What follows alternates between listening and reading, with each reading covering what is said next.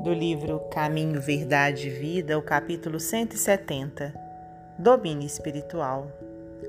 Não estou só, porque o Pai está comigo.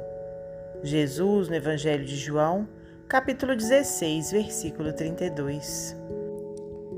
Nos transes aflitivos, a criatura demonstra sempre onde se localizam as forças exteriores que lhe subjugam a alma.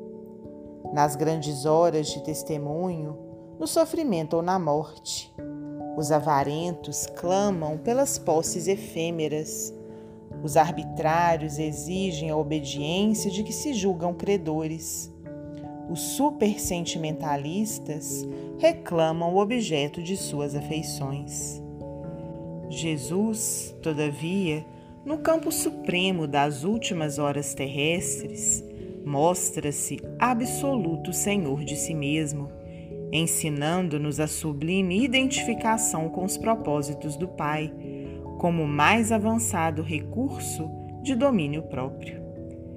Ligado naturalmente às mais diversas forças, no dia do Calvário não se prendeu a nenhuma delas Atendia ao governo humano lealmente, mas Pilatos não o atemorizava.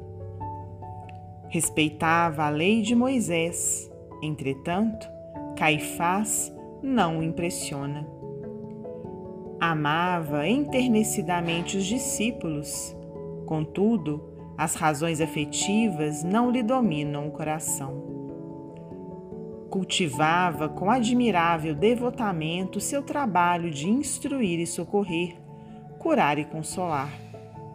No entanto, a possibilidade de permanecer não lhe seduz o espírito. O ato de Judas não lhe arranca maldições. A ingratidão dos beneficiados não lhe provoca desespero. O pranto das mulheres de Jerusalém não lhe intibia o ânimo firme. O sarcasmo da multidão não lhe quebra o silêncio. A cruz não lhe altera a serenidade. Suspenso no madeiro, roga desculpas para a ignorância do povo. Sua lição de domínio espiritual é profunda e imperecível revela a necessidade de sermos nós mesmos nos transes mais escabrosos da vida, de consciência tranquila elevada à divina justiça e de coração fiel dirigido pela divina vontade.